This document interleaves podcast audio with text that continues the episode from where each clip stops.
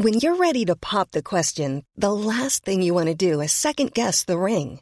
At Blue Nile dot com, you can design a one-of-a-kind ring with the ease and convenience of shopping online. Choose your diamond and setting. When you find the one, you'll get it delivered right to your door. Go to Blue Nile dot com and use promo code LISTEN to get fifty dollars off your purchase of five hundred dollars or more. That's code LISTEN at Blue Nile dot com for fifty dollars off your purchase. Blue Nile dot com, code LISTEN. Hey, it's Ryan Reynolds, and I'm here with Keith, co-star of my upcoming film, If, only in theaters May seventeenth. Do you want to tell people the big news? All right, I'll do it. Sign up now and you'll get unlimited for fifteen dollars a month and six months of Paramount Plus Essential Plan on us. MintMobile.com slash switch. Upfront payment of forty-five dollars equivalent to fifteen dollars per month. Unlimited over forty gigabytes per month. Face lower speeds. Videos at four eighty p. Active Mint customers by five thirty-one twenty-four get six months of Paramount Plus Essential Plan. Auto renews after six months. Offer ends May thirty-first, twenty twenty-four. Separate Paramount Plus registration required. Terms and conditions apply if rated P G.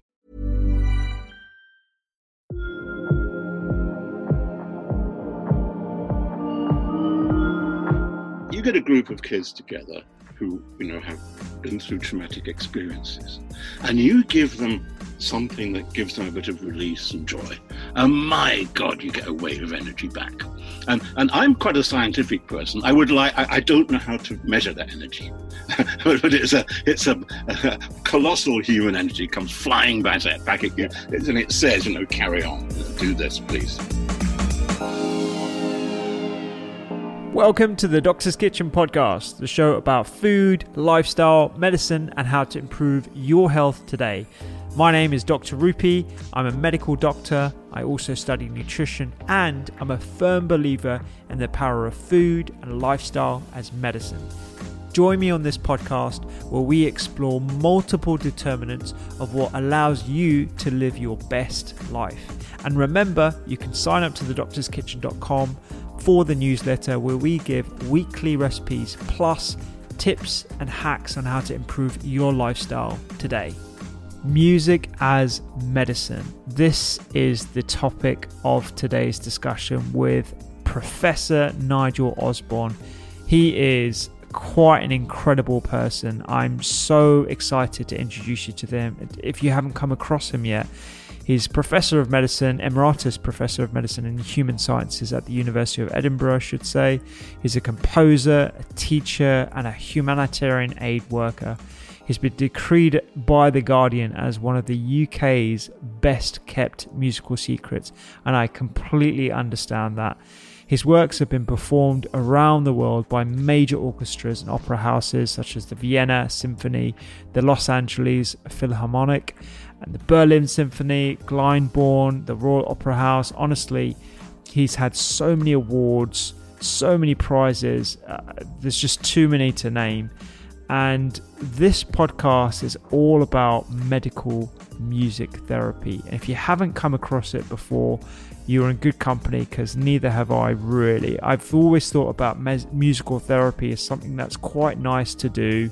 It might help calm nerves, but it doesn't really have that much medical validation or clinical or academic validation, I should say. I've proven myself wrong in, in just researching for this podcast episode, because there is clear neurological, biological, and psychomatic reasons as to why music therapy can have distinct and impressive impacts on people's well-being and physiology. And this isn't just about anxiety and mental health, although it has impressive outcomes with that um, medical discipline. It's a lot about autism, dyslexia, stroke, traumatic brain injury, even neurodegenerative disease, dementias which afflict many of us over the age of seventy years old. So I think this as a specialty in itself is super exciting, and someone who's been spearheading this in the dark, if I'm honest, because I haven't heard much about this discipline in the past, is Professor Nigel, and his work is just absolutely amazing. I really think you're going to enjoy this episode. It's definitely changed the way I want to look at the brain and uh, the subject matters that I want to explore. And on this podcast is exactly my opportunity to not only teach myself about the wider determinants of health, but also take you on this journey with me. So I'm not going to say too much about what we discuss, but you're going to learn about musical therapy, trauma, P T S D, um, and his incredible system, uh, X-System, which is a manner in which we can sculpt our inner senses, our lives, our autonomic nervous system, our hormones, and uh, and, and use music as a therapeutic tool. Check out the website show notes, look and watch some of the YouTube lectures that he's done. I've linked them all in the show notes. I think you're going to find this super, super enjoyable.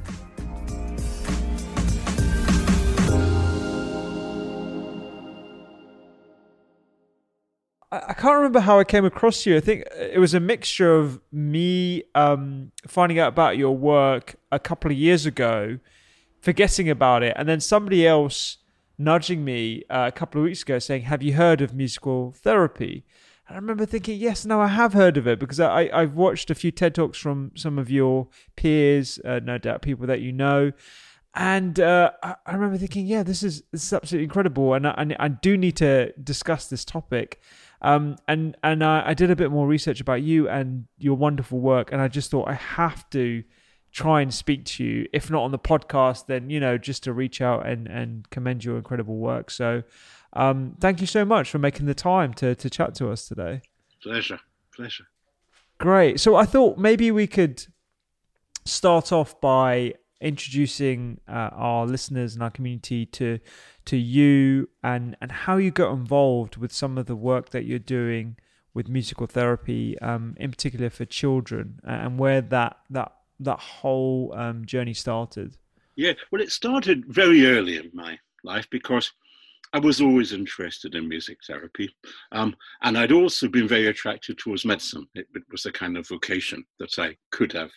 Um, I'm sure I've been a lousy doctor, but I loved to try. um, and uh, uh, anyway, I was always fascinated by that. And it was actually when I was studying and working in Poland, Eastern Europe, at a time, you know, when the old communist system was in place, different life. And I've been involved in performances where we'd gone around hospitals and other places playing. And I'd noticed the huge effect that the music was having on people, um, simply cheering them up at one level, um, but also getting them moving. People who mm. were not supposed to be able to move around started moving around, uh, and things like that. No, there's no re- and so I got very interested. And so when I got back, I started working in bits of music therapy. And at that time, there was no uh, clinical qualification. Um, that came later. Um, and so I'm still in the position of being an unqualified um, music therapist. I'm, I'm at peace with the profession because I admit this openly. Uh, and I'm actually what they call the grandfather generation. In other words, the generation that had to start up, you know. And uh, so actually I taught in music therapy departments and taught music therapists, but I'm not actually uh, uh, qualified. And it's a very important thing to say, uh, uh, uh, as you would appreciate. Um, keep good faith everywhere. So mm-hmm. I started doing that. And, did, and and the other thing that was really interesting was in doing little bits of auxiliary nursing and things like that, I was able in the, uh, the back door that existed in the medical profession at that time, and I'm going to be very careful about this on this podcast, but, but I did manage to get myself into various lectures. Oh, brilliant! and uh, uh, uh, and I got and particularly and, and and began a lifelong fascination with neurology, and I was very lucky after that, having been able to sort of by the back door. And, and I hope I've never abused my back door status. But I did that. I, I was able to have some wonderful mentors. So one of my mentors was the the uh, head of neurology services in Northern Ireland, Michael Swallow, and he was one of my mentors. We worked together on music and Parkinson's and things like that. So it was wonderful to have, and I'm lucky still to have people like that in my life. Currently working with a wonderful man called Michael Trimble, who was head of Queen's Square, Britain's chief neurologist, and we're working on music and epilepsy together. So anyway, that was the part of the journey. And then, so I kept that going as an interest from the earliest stage, though I'd had to earn my living at times doing other things. Um, it was not, um, uh, there was not always the capacity to stay alive doing that, but I always kept it going. And I suppose the, the other important step was uh, when I started working with children with trauma was I was actually, for human rights reasons, I was in Bosnia at the beginning of the war visiting and saw the situation with children, which was dreadful, uh, uh, unbelievable that we allowed that to happen, a medieval siege of a modern city for quite some time. Um, and uh, and then I thought, well, is this something we could do, you know, with, I think this is this is something we could help with, with music. I had no, uh, I had no evidence that we could. It was a hunch, but knowing things that we'd done in music therapy before, sorts of transformations we were able to offer, particularly to children, I thought, let's have, give it a go. And so we did. Uh, and so with colleagues in the siege city, we started work. Uh, and we discovered some extraordinary things. I mean, one is that you get a group of kids together who, you know, have been through traumatic experiences, and you give them something that gives them a bit of release and joy. And my God, you get a wave of energy back. And and I'm quite a scientific person. I would like, I, I don't know how to measure that energy. But it's a it's a, a colossal human energy comes flying back at, back at you, and it says, you know, carry on, you know, do this, please. And so uh, uh, we had those kinds of responses, and then more official responses came because I didn't use the word therapy, mm. and uh, we just were making a distraction for the children uh, in, in in terrible circumstances. And then the Ministry of Health um, sort of came to see our work, said, "Can we have a look?" and And they liked it. They asked me to scale it up, and they used the word therapeutic. They said, "This is, you know, we think this is a good therapeutic program. So please, you know, keep it going if you can." And then that led to many things. We to other cities in Bosnia, to Mostar, where we built the Pavarotti Center with Luciano Pavarotti, um, attended by the rock stars, you know, Bono and you name it, yeah. uh, uh, uh, Zucchero and uh, uh, whatever. Um, but um, Uh, uh, yeah, so we, we were able to, to, to, to build a kind of fairly permanent things. And so it's gone on like that. And, and that's that's the history, really, of me, early interest, and then a new wave of interest when I discovered that we could really help kids with trauma. That's incredible. I, I mean, the, the first question that comes to mind, and I don't know whether you're able to speak about this in the podcast, so so don't worry if you can't, but how were you able to go into Bosnia at that time? How are you actually able to, to get access to the city and work with the children? Um, yes, it was uh, through a couple of things. I mean, I'm, I can admit to it now. um, uh, uh, on, on some occasions, um, I had got commissioned as a journalist. Okay. And I went in as a journalist. Um, and I guess the journalistic profession will never forgive me, but uh, but I don't think I was putting them into danger. I did write the articles, but actually I was doing something else as well. And then later, when I felt that that was wrong from me to pose, um, and I didn't have any commissions to write articles, so it would, would have been simply a lie, uh, then I uh, there was a way by that time into Sarajevo by tunnel. Uh, uh, there was an old drainage ditch under the airport. And there was a way of getting over Mount Igman at night. Uh, you walked down at night because there were snipers down. The, uh, the people besieging Sarajevo had full sight of the mountain tracks. You went down at night and then um, found a way of getting to the entrance to the tunnel at the edge of the airport. Then you went through the tunnel into the city, which uh, which my back still hurts from those days. Wow. Yeah, it was far too low for me, about four feet high. Um, and and you had to put a rucksack you put on the front of you.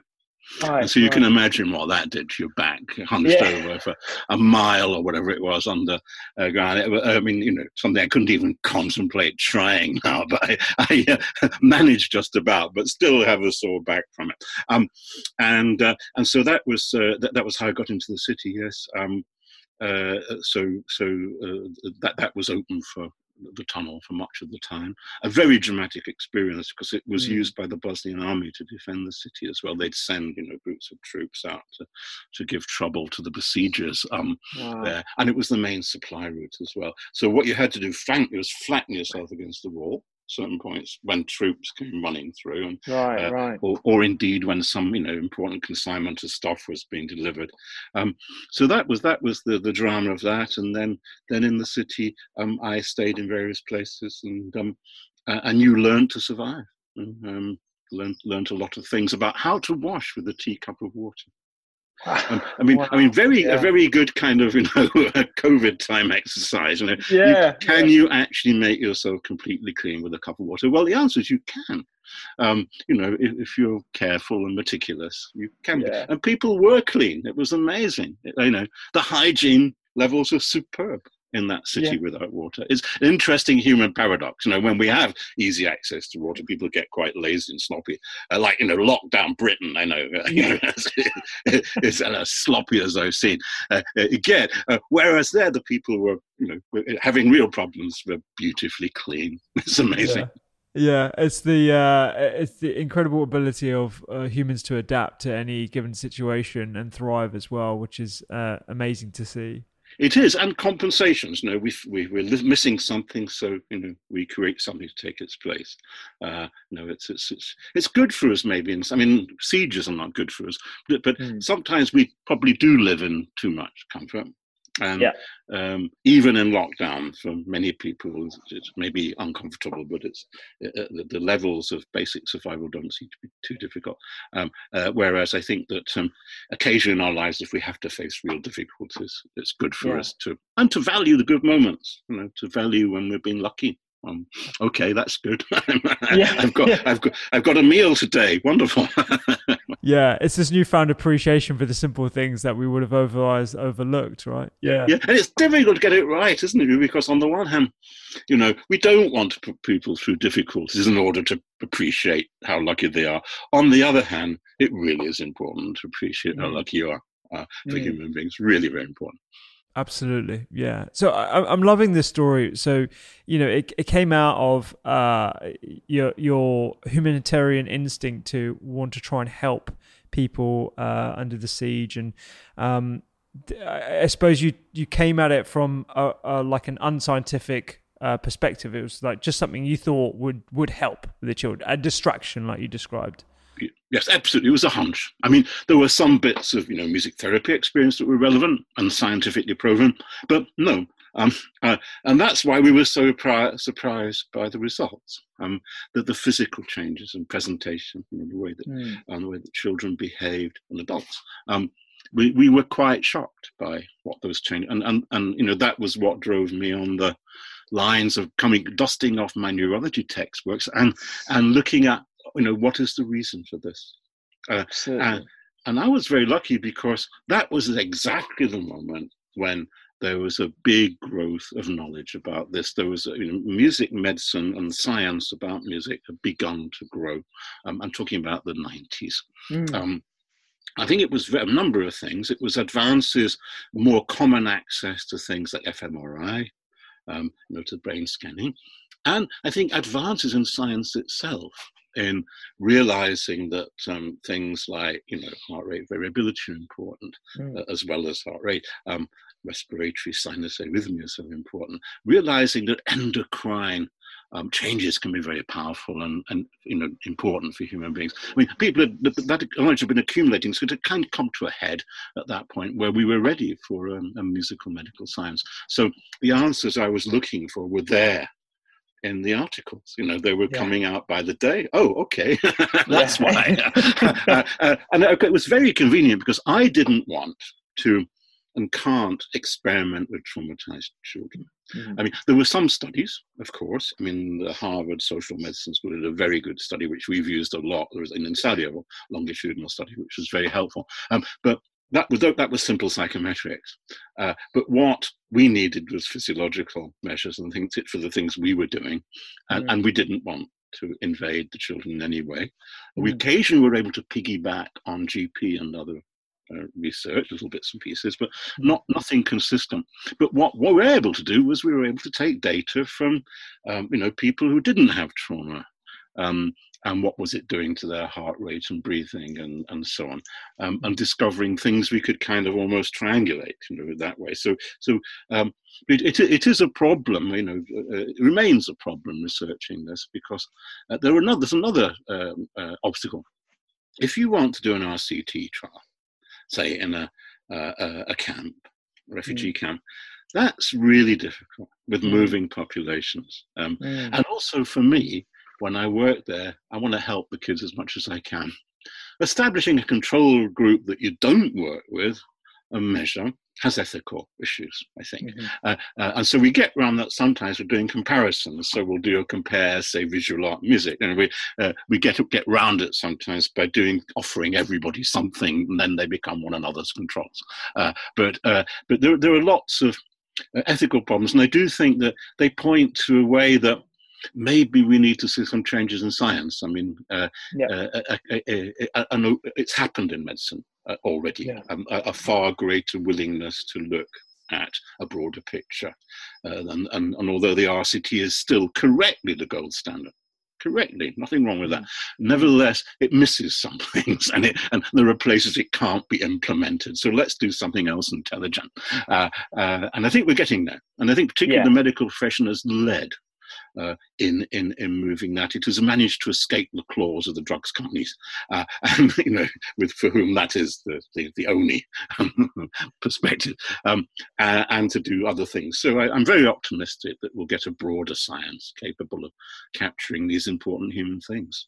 I, I think that's it. Really speaks to uh, the kind of work that I'm biased towards, which is nutritional medicine and lifestyle medicine, because uh, the same um, paradigm of being, or the inability to measure those outcomes, is is the same essentially. Randomized controlled trials, we, we can't really use them in a nutritional medicine context because there are just so many variables, and it's very hard to control and and maintain uh, observations over that long period of time, and, and actually make sure that we're removing any um, things that could confound the results.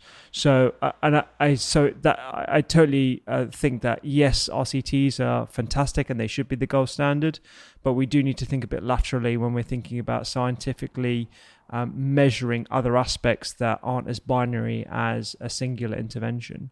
Absolutely. Um, I mean, we have the same, exactly the same. Music is the food of love, right? I mean, that's, that's also yes. a form of nutrition. And and um, uh, and we have exactly the same problem. And also other things is in biological data are messy and fuzzy always. Mm, yeah. uh, and uh, and unfortunately, we apply a nineteenth century mathematics, you know, in p-values, you know, um, uh, standard deviations and what have you, are not very good at capturing this kind of fuzzy stuff, where the significant thing can be some little thing that's happened up there, um, you know, that actually can be giving you the clue to what's really going on. And, and, and so there is that too, that we probably need to upgrade the mathematics a little bit.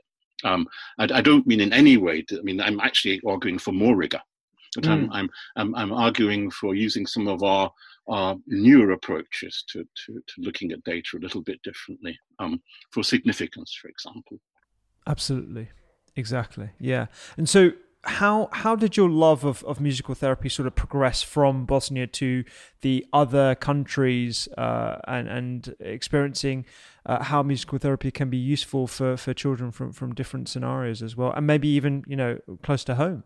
Yes, well, what happened was it kind of flowed. Um, uh, uh, when I'd done the work in, was doing the work in Bosnia, and by the way, I never stopped. I still run summer camps for children, you know, and indeed some of the adults who were children mm. at that time. We're, we're still together, it's very important. Um, so we have no exit strategy, that's really important. Mm. If you want to go into a job like that, Uh, don't you, you, you don't go if you have an exit strategy. You've got to be prepared to stay your life, right? So anyway, so we have done. Uh, but what happened as things in Bosnia developed is through word got around with word aid with aid agencies, and so I was in, invited to work in Kosovo um, with the refugee problem there, uh, uh, um, and later places like Chechnya, and later was invited to East Africa.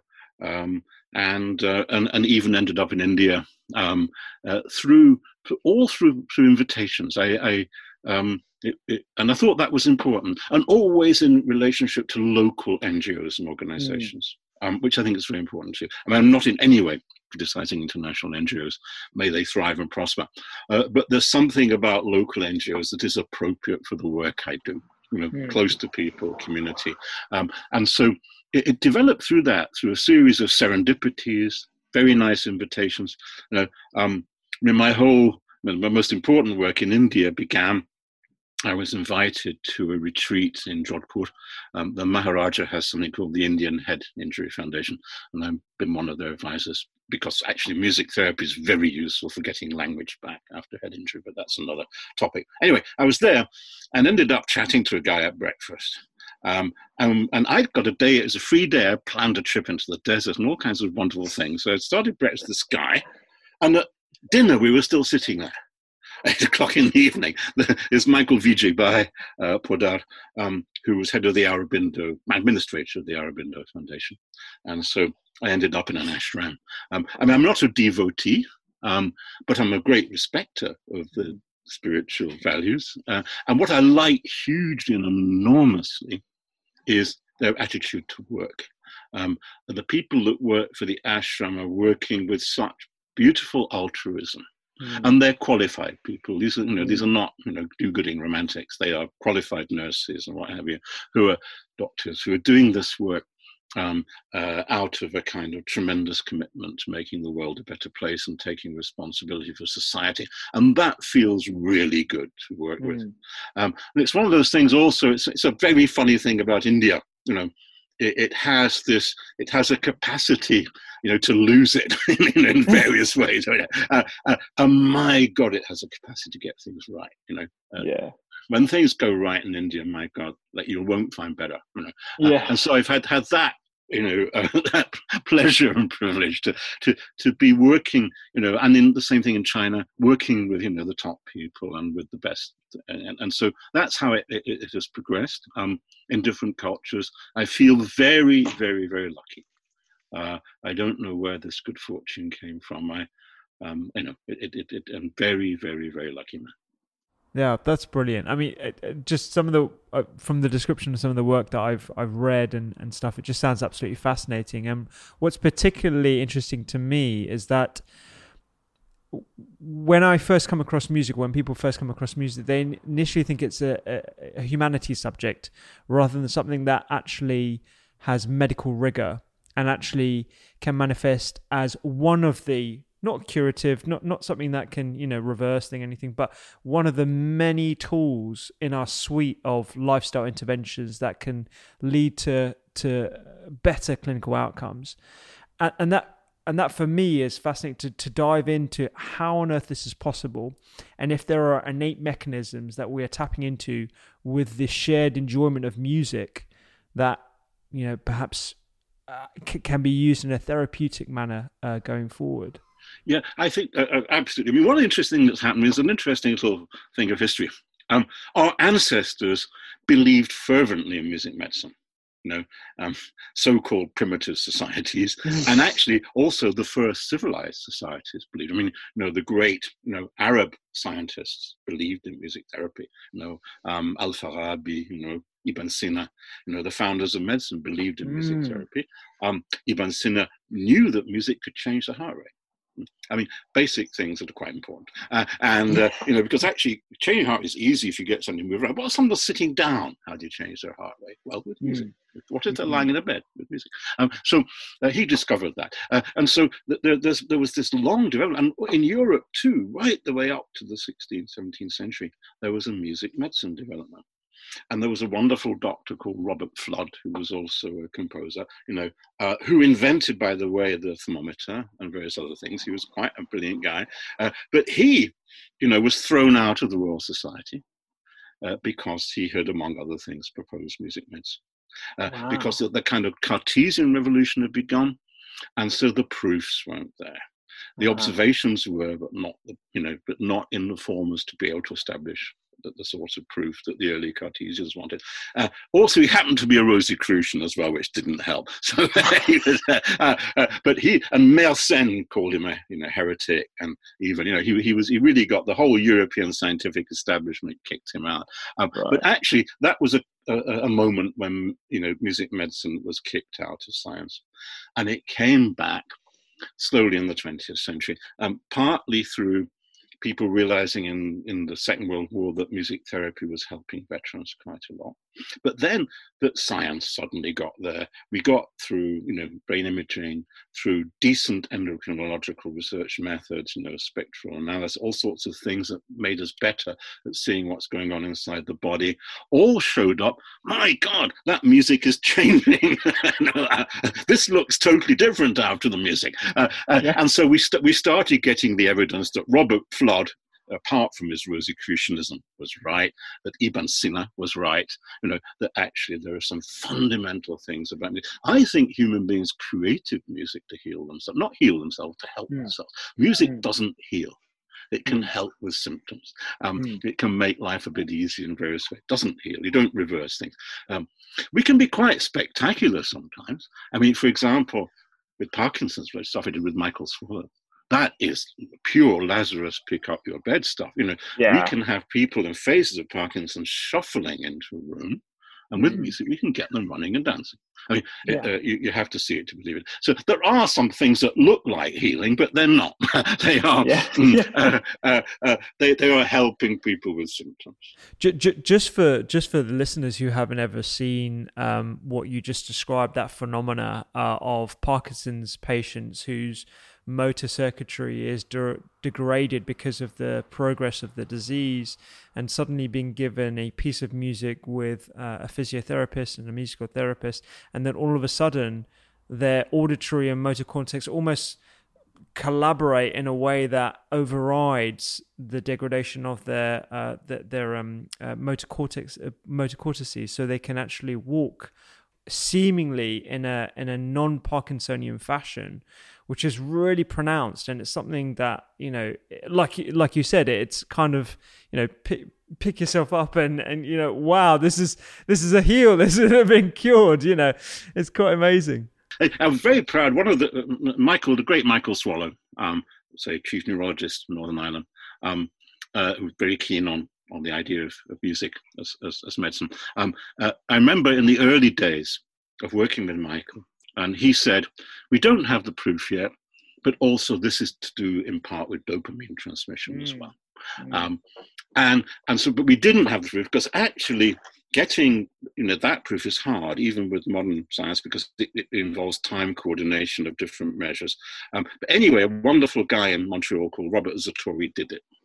Uh, and he put together a positron emission tomography with fMRI, with E E G, and you name it, in order to get a time coordination at a specific place in the brain and mm-hmm. prove that music was actually generating dopamine release. Um, uh, uh, and I was so pleased, because Michael was no longer with us. Uh, but I thought, Michael, you were right. You know, how wonderful that I've lived to see the day, you know, that your great doctor's intuitions, because actually intuitions, I think, are important for doctors too. Uh, uh, his great doctor's intuition he had was spot, spot on, you know, absolutely mm. correct. Uh, so yes, um, stimulating motor cortex, but also probably helping to re- release whatever, you know, dopamine. Obviously yeah. there is a depletion of the dopamine mm. circuits, but in Parkinson's, but, but probably being able to encourage what's there to actually happen uh, is, yeah. is, is part of it. And um, so I was so thrilled to be part of the conference where uh, Michael's uh, intuitions of fifty years ago, you know, yeah. were proven to be correct, absolutely scientifically correct. That's fantastic. Yeah, no, it's wonderful to see, and it's it's wonderful to see some outcomes with um, uh, with post-traumatic stress disorder as well. Something that I think should become more topical in a post-pandemic era, particularly for medical staff. I recently had a conversation with one of the chief psychologists at um, combat uh, combat stress. Um, And as you're probably aware, it's a charity that deals with P T S D, for, particularly for veterans. And, um, you know, one of the things that we were discussing is this uh, uh, impact of moral injuries, moral injuries being where you've had to take decisions that challenge your inherent moral code. And I wonder the application of what you've seen for music therapy in children and, and adults as well for P T S D, and how that could potentially be translated um, for, for medics going forward. Yes, I, I, I mean, I think we have a mass of interesting medical evidence, um, and it starts very simple. And one of the things that tends to get overlooked um, in trauma is its physiological symptoms. Mm. Um, yeah. uh, like people with trauma will have on the average a heart rate of five or six beats per minute, average higher than normal. And they're normal, they're normal, uh, and they're pre-trauma normal, um, and and they'll have also endocrine dysregulation. I mean, for example, cortisol um, in trauma will go sky high to begin with, obviously, mm-hmm. but then paradoxically it goes too low. Mm. Um, uh, there's a paradoxical effect, you're probably aware of it, uh, and something to do with glucocorticoids and, you know, the, the hippocampus and, and, and, you know, the command system of, of, of the cortisol and H P A axis. But something's going on there um, uh, that reduces cortisol levels dangerously. Um, uh, uh, and then there's the whole autonomic dysregulation that we've mentioned. There's movement dysregulation, the way that, you know, the children in particular who are traumatized either become very hyperactive or very sluggish. Oliver Sacks used to portray it like that. Uh, uh, had the pleasure of working a little bit for his institute in, in the Bronx, and um, uh, uh, he so th- there was a repertoire uh, and breathing, uh, very underreported. Uh, The, the, the breathing difficulties. The, mm. uh, and what's really important is music has a magic bullet for each of those. Music can regulate heart rate, it can regulate endocrine processes, it's highly interactive with cortisol, the H P A axis, it's highly interactive with the motor cortex and movement. So it's got things we can do. We can't cure these things, but we can make life more comfortable for people uh, when we can exercise them a little bit like that. And indeed we can, we do seem to be able to free up some systems, but, uh, but that, that needs more research to, to, to, to Uh, verify that. Um, mm. So there's lots. And then at the psychological level, as you say, the idea of having a trans- moral transgression of, uh, and all, all sorts of things to do with trust, um, negativity. Um, I think art and music is, is a wonderful machine for dealing with this. I mean, when we make music, we communicate with people in a particular way, intersubjective way, in which we begin to share not only our thoughts, but our feelings and the chemistry of our body as well. There are neural substrates to that kind of musical communication. Um, we start, you know, firing the same neurons, you know, uh, in one another. Uh, uh, uh, and so all sorts of things we can do for, for, for trauma. I mean, I think we're on, I'm, I'm working with, um, my great privilege is working with Tees Esk and Wear Valley N H S at the moment, a wonderful clinical leading uh, clinical psychologist, Angela Kennedy, um, uh, you know, who has been developing trauma-informed care in her trust, and and it's great to see these things eventually, I mean, coming out. And coming to one of your earlier points, it's my opportunity to bring what I've learned home. And mm. I'm no expert, but I do have some experience. I've, I've been thirty years working with people. Uh, uh, I've, I've seen some things, uh, and I'm still doing it, which means I can't be that bad. and, uh, and so uh, I, you know, I've, I've got a few things. So it gives me a chance to bring home some of the bits of experience, and they're simple things, and they work. And you know, uh, and so I'm really looking forward to to this phase of exploring this. Um, you know, to a proper arts medicine that must be accountable. It's really important that, it's, that it is scientifically rigorous. Mm. As we said earlier, it would be nice to have some better mathematics than we have. Yes. It would be nice to have something more embracing of the natural chaos chaos of biological data. Uh, yeah. uh, it would be nice to have that. Uh, and uh, uh, but if if we it, uh, apart from that, it must be scientific. It must be rigorous. It must be totally accountable at every stage for what it is. Because once it starts getting starry-eyed, we've lost it. Yes. You know? Yeah, uh, I agree. Uh, uh, it, it's it, and it also has to, you know, respect and, and conform to the standards of the medical profession. You know. Uh, it, it has to take a Hippocratic oath somewhere along the line. No, it has to be. Uh, um, but it's interesting when I when I often to my music students, um, I often told them, "You've got to be like doctors." Uh, interesting. Uh, yeah, yeah. Uh, because in, in your care of your students, but also in your behaviour, uh, mm. as is in, you know, vast majority of medical professionals, extremely high standards of behaviour, and uh, in in you know in your reliability, your human reliability, your trustworthiness, and your behaviour towards others, you have to be like doctors. Um, so you know, I think there's an interesting thing for music there too. Uh, uh, but it, it it is certainly uh, an important part of, of it. Yeah, it's it's incredible to know, like, you know, there is research looking at th- those three pillars that I just picked up there: the, the neurological side, the biological side, the endocrine, the impact on the endocrine system, your autonomic nervous system, and, and the hormones, as well as the the psychological impact as well of music. And you can understand when you piece all these bits of, of music therapy together why it can be so effective and why it can be a silver bullet for a lot of different things, and and one of those tools in terms of healing.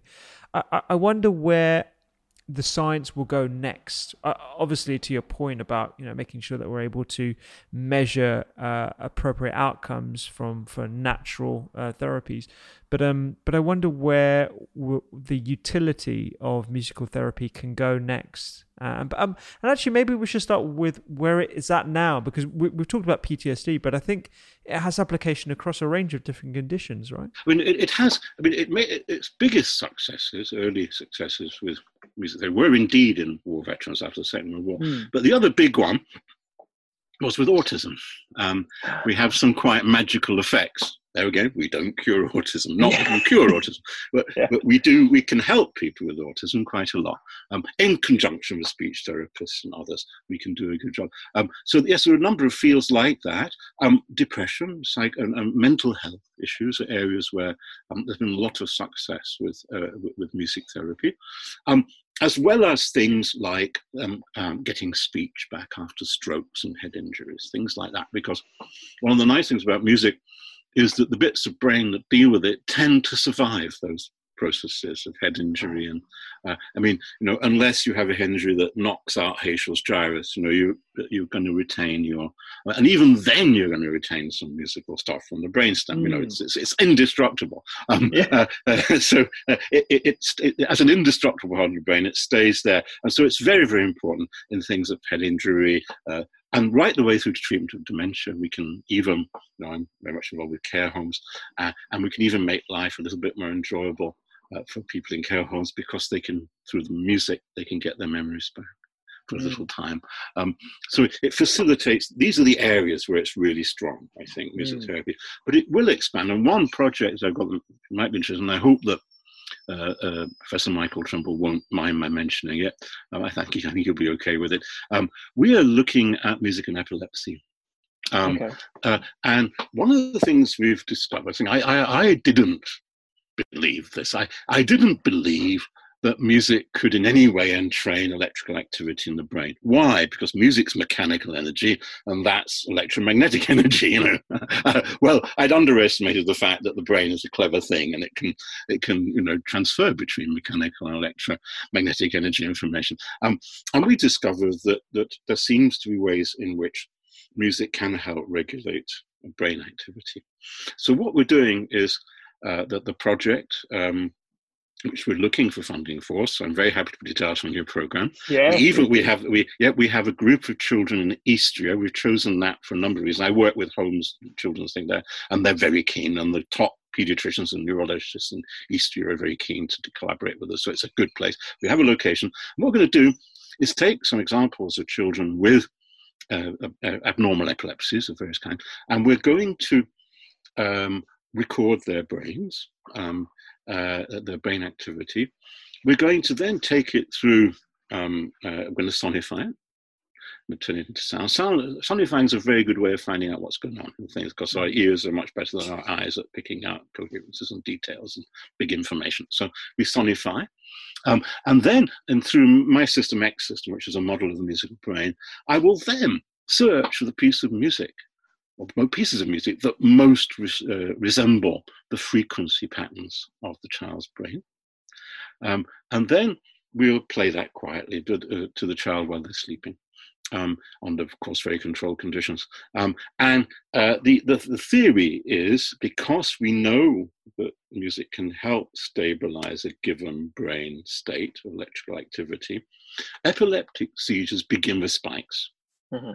And and changes in that behavior. So the hope is, and some reasonable evidence behind it, that we can prevent spikes from happening. And if we could prevent, that would be, for me, as someone who's been passionate about music medicine, if I am the kind of what is inevitably the last, I'm in my seventies now, uh, uh, the last phase of, of the way, if I could be involved in, you know, generating what then would be a treatment uh, that would prevent nocturnal seizures, which is a big killer of epileptic children, mm. I would mm. be a very happy man. Uh, but anyway, that's, that's, and I think it's going in all kinds of directions like that, into very specific things that can address specific clinical goals. That's where it's going. Music therapy was always there. Mm. Um, um, whereas music medicine, which is you know, the application of music in, in not always mediated therapy, involves a mediator, um, and, and is much more powerful as a result, by the way. You know, let's let's have some cheers for music therapists. Yeah. But but there are situations where uh, music medicine, music itself being played to people or being, you know, their own participation can be very powerful. And so that that's, I think it's going to specific things like that. And I very much hope that that works, but it's got to, the evidence suggests it will. That's a, I, I definitely want to talk about System X or X System in, in a bit more detail. But just before before we were talking about how it's almost like the parts of your um, brain that's indestructible despite T B I or strokes or whatever. So it speaks to the importance of the the the musical attributes of our of our brain. I think I I wonder if there's any evidence about whether music uh, or beat, or I think it's the predictability of beat, is something that we've evolved to have um, over th- throughout our evolution, or whether this is something um, beyond our evolution, that is, this is is this something that's mirrored in other uh, species, uh, animals, and primates? Yes, uh, it is. I mean, there are, for example, you you'll have heard, you know, frogs duetting at night, you know, beside mm. it all. You'll have heard birds duetting where one sings the other. Um, but I think that what's different about human beings is entrainment. Uh-huh. In other words, that uh, we can flexibly change um, rhythmic activities together and influence one another with it. And I think we evolved that for a variety of reasons, um, uh, uh, probably. Uh, but it, um, uh, and of course, it does link to language at a certain level as well. Um, uh, it's interesting that um, uh, uh, I worked. I was very another bit of fantastic good fortune. I was teaching in Edinburgh. Um, I was with a, a, a, um, a psychobiologist I worked with called Colwyn Trevathan. He's well known.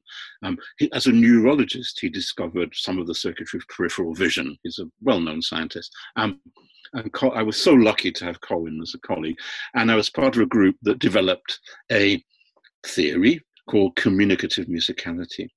And what it is, is that looking at physiological evidence, archaeological evidence, and lots and lots of things, we were musical before we spoke. We did things like music before we spoke. And that those things seem to be absolutely vital for our survival. For example, we use sound, we think, to communicate emotional messages about our motivations and intentions.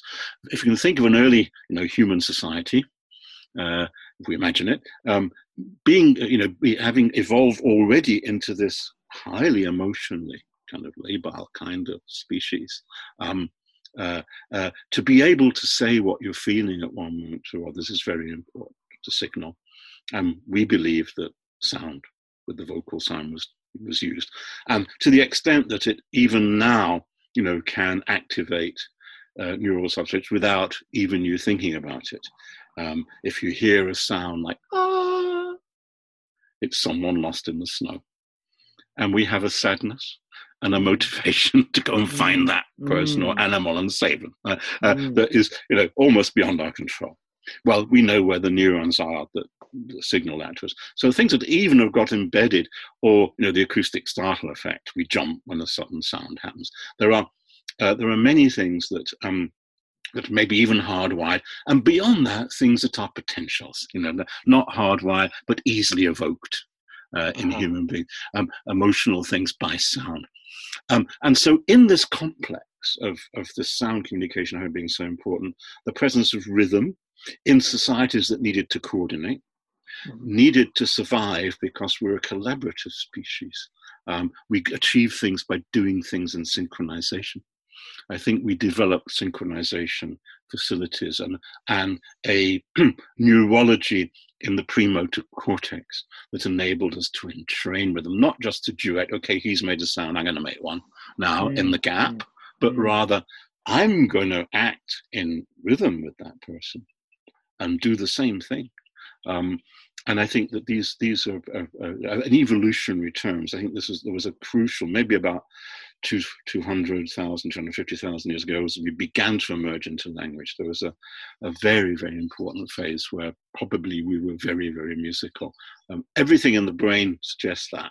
And the amount of musical data in the brainstem, my God, you know, the brainstem's already decoding pitch before you get to the auditory yeah. cortex. You know, it's already doing it. So our reptilian ancestors were doing it, never mind us. Um, uh, but I think there is there is something specifically human about uh, rhythmic coordination um, uh, and um, and coordinating one another. That's the critical thing. Birds can coordinate, and frogs and things, and reptiles, but coordinating one another.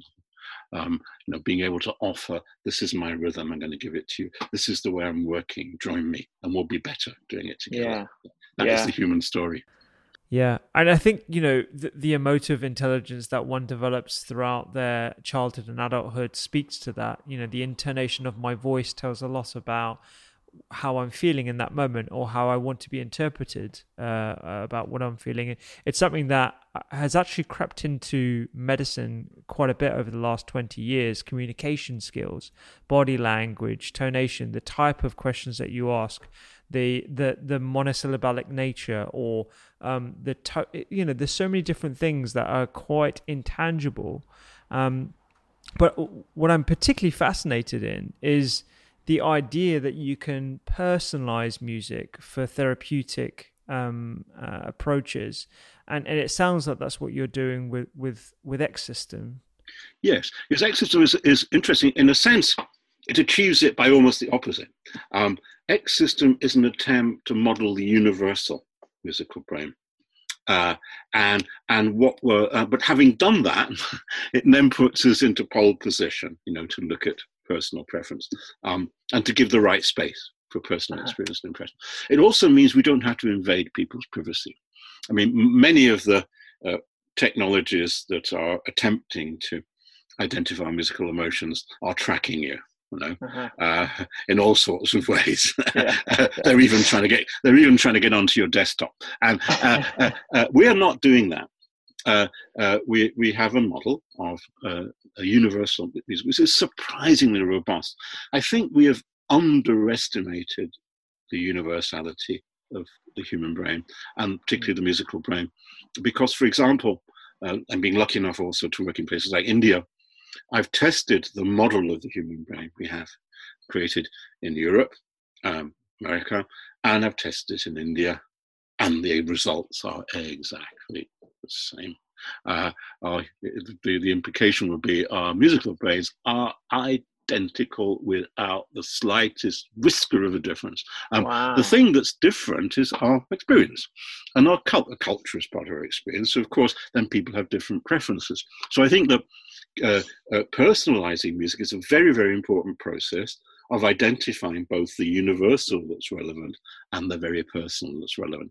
So, for example, the playlists that we put up um, on, on our N H S website um, are um, designed, you know, for example, if you're very agitated, to entrain you to relaxation, using universal analysis. Mm. However, we do universal analysis of everything. Every possible genre we can get our hands on, which means that people can choose to go through this process with the music they like and mm. are familiar with. So there are two processes here. There's a universal and a personal one. But I, I would say that we've under, I think our experience would be that we've underestimated the universality. And I think we do so generally. I think human beings tend to underestimate the extent to which they are the same. Mm. Um, and have the same feelings. And after all, music is perhaps the medium that probably most communicates in this moment feeling to human beings. And if that's, you know, incredibly universal, then why isn't everything else? You know, um, uh, I, I think that we are feeling the same things, the same sensations, the same moments as we live. Um, we are much closer to one another than we think. Uh, and um, And so, and, and that becomes a very important message, not just in daily life, you know, but to deal with life on our planet, you know, yeah. um, and the fact that, you know, please let's have respect for all human beings. We are exactly the same.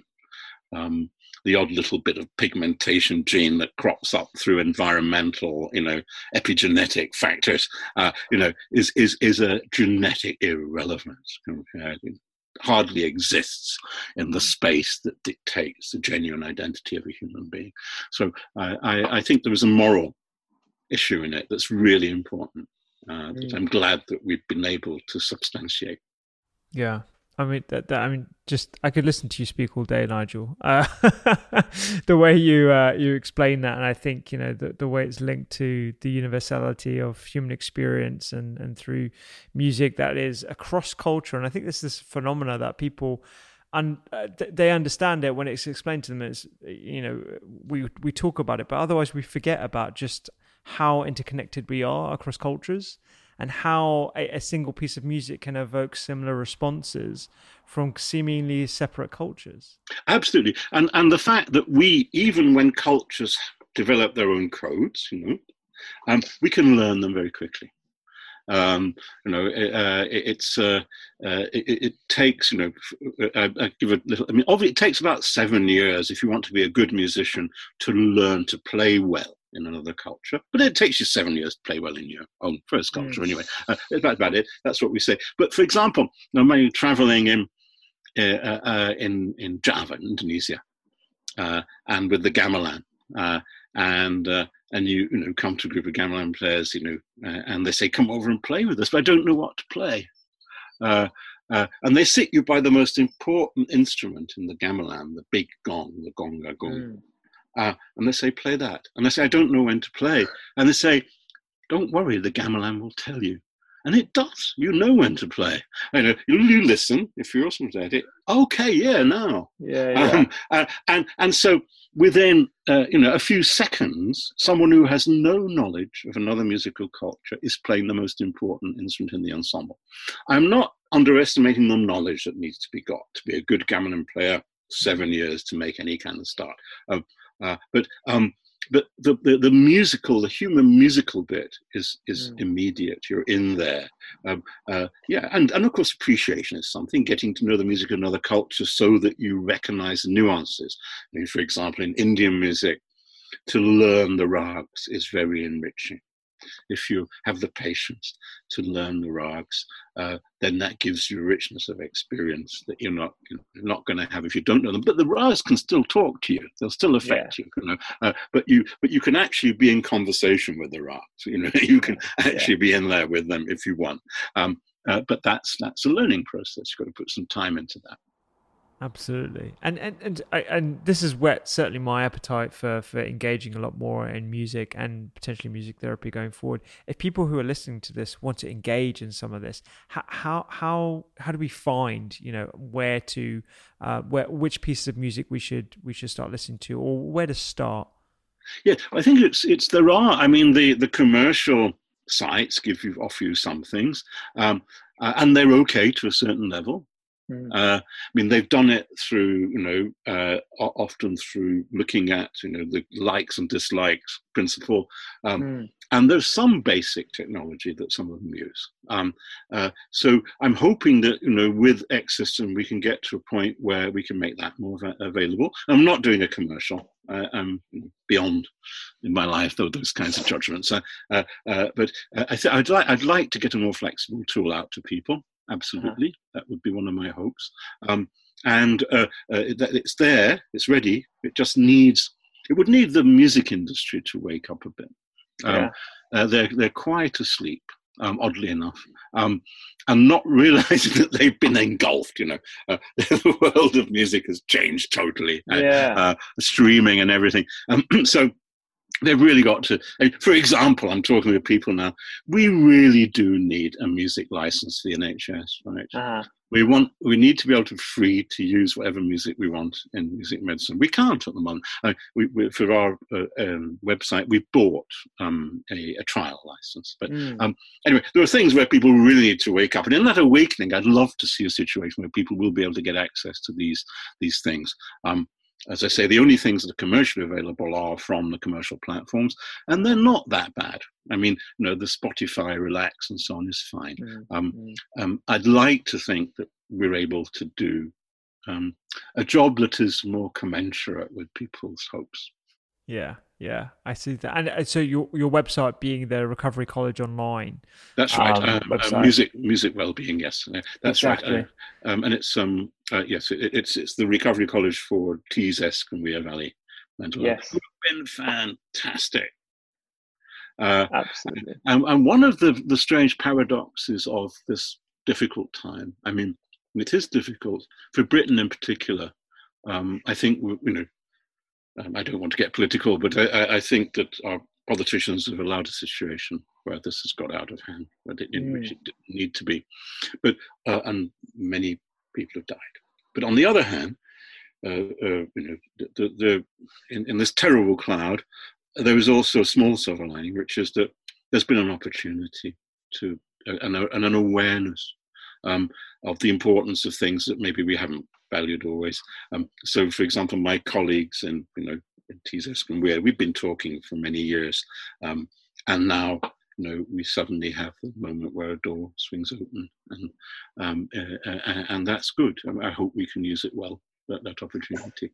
Um, and there's one nice about thing about music: you can't do people any harm, can you? So, uh, if, if we're totally bananas and totally wrong about what we're saying, we're not going to do anybody any harm. Yeah, so, yeah. It's okay. Yeah.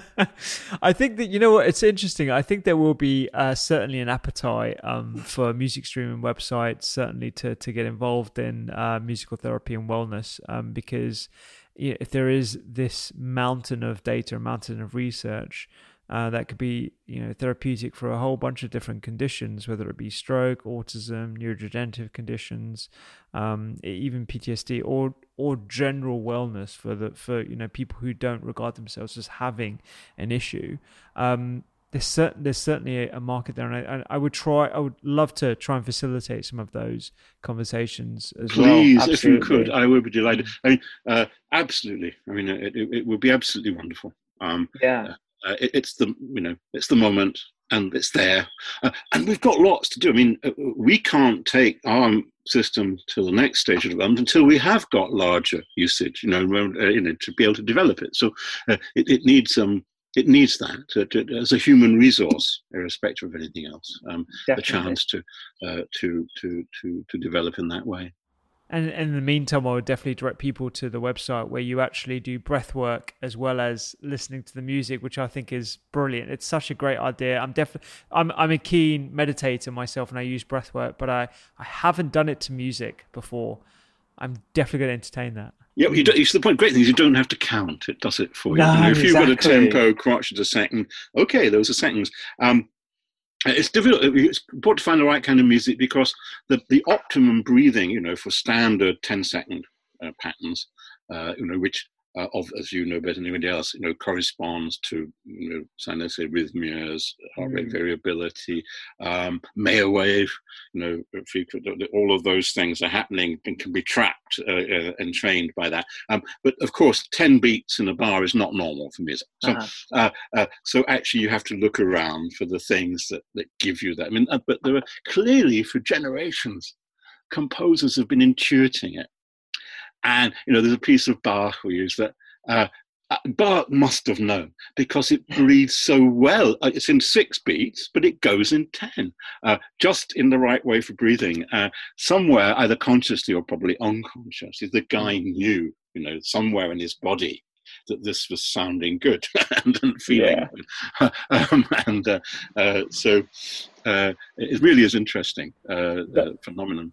That's brilliant, yeah. And I can imagine people listening to this now undulating to the music in their heads as they think about it. And certainly, you know, I'm going to link to all of these in the show notes. I, I just wanted to end with, we've talked a lot about um, musical therapy, um, almost in the sense of, of passive reception of music. What about the active role of music, that is, um singing uh the, the the manifestation of music? Yes, I mean we, we I mean most music therapy is active and interactive. um I mean the most common uh form of music therapy is something we call in, in the U K something we call co-improvisation, We we make up music with people.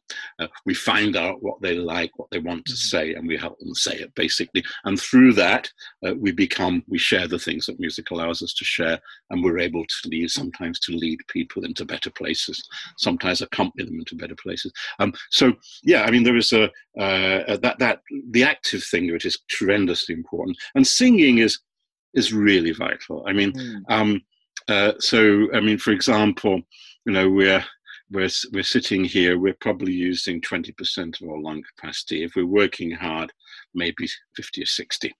Um, but there are only one or two activities that give one hundred percent, and good singing with proper support is the one thing that enables us actually properly to, to uh, exercise our lungs.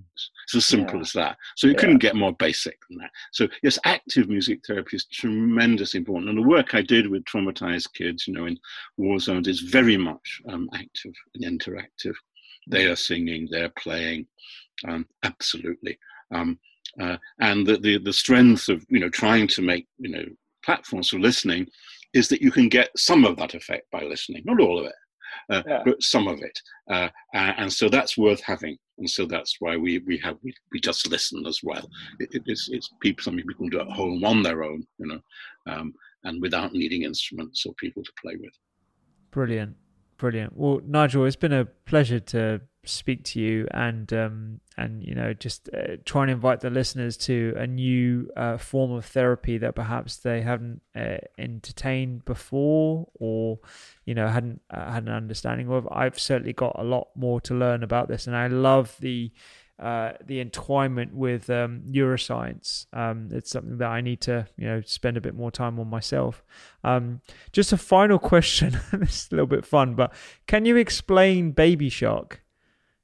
Can you explain why why it's become this phenomena across the world in terms of the universality of how many children love this song? Yes, well, I think that it's um uh, uh, part of it is we're uh, you know we can uh, we learn and remember. Music is also about learning and remembering. So actually, you get the right promotion machine behind you, right? and uh, and, and uh, I mean, the music industry works like that, uh, and there's nothing wrong with that.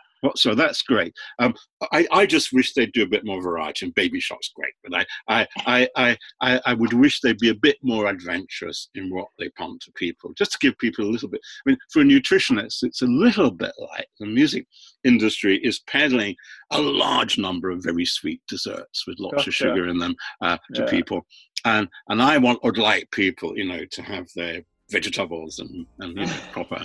Uh, I like people who have their vitamins and proteins, and uh, uh, and, and music is like that. It, it does involve a variety of things. We do, we do need a balanced diet in music as well.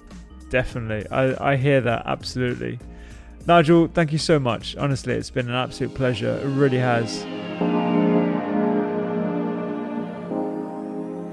Please do check out the links on the podcast uh, show notes page, the, the doctors kitchen dot com. I, I absolutely love Professor Nigel. Like I said in the pod, I could listen to him talk all day long. Just the manner in which he discusses this subject matter is just brilliant. So do check him out. I'm not going to say much more. Give this a five-star review. Share it with your friends, if anyone you think can find this useful. And I will see you next week.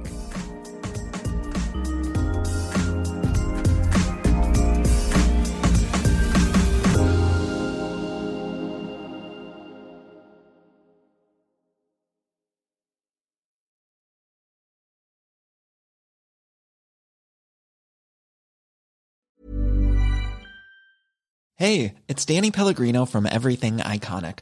Ready to upgrade your style game without blowing your budget? Check out Quince. They've got all the good stuff, shirts and polos, activewear, and fine leather goods, all at fifty to eighty percent less than other high-end brands. And the best part? They're all about safe, ethical, and responsible manufacturing. Get that luxury vibe without the luxury price tag. Hit up quince.com slash upgrade for free shipping and three sixty-five day returns on your next order. That's quince.com slash upgrade. Mom deserves the best, and there's no better place to shop for Mother's Day than Whole Foods Market. They're your destination for unbeatable savings, from premium gifts to show-stopping flowers and irresistible desserts. Start by saving thirty-three percent with Prime on all body care and candles. Then get a fifteen-stem bunch of tulips for just nine ninety-nine each with Prime. Round out Mom's menu with festive rosé, irresistible berry chantilly cake, and more special treats. Come celebrate Mother's Day at Whole Foods Market.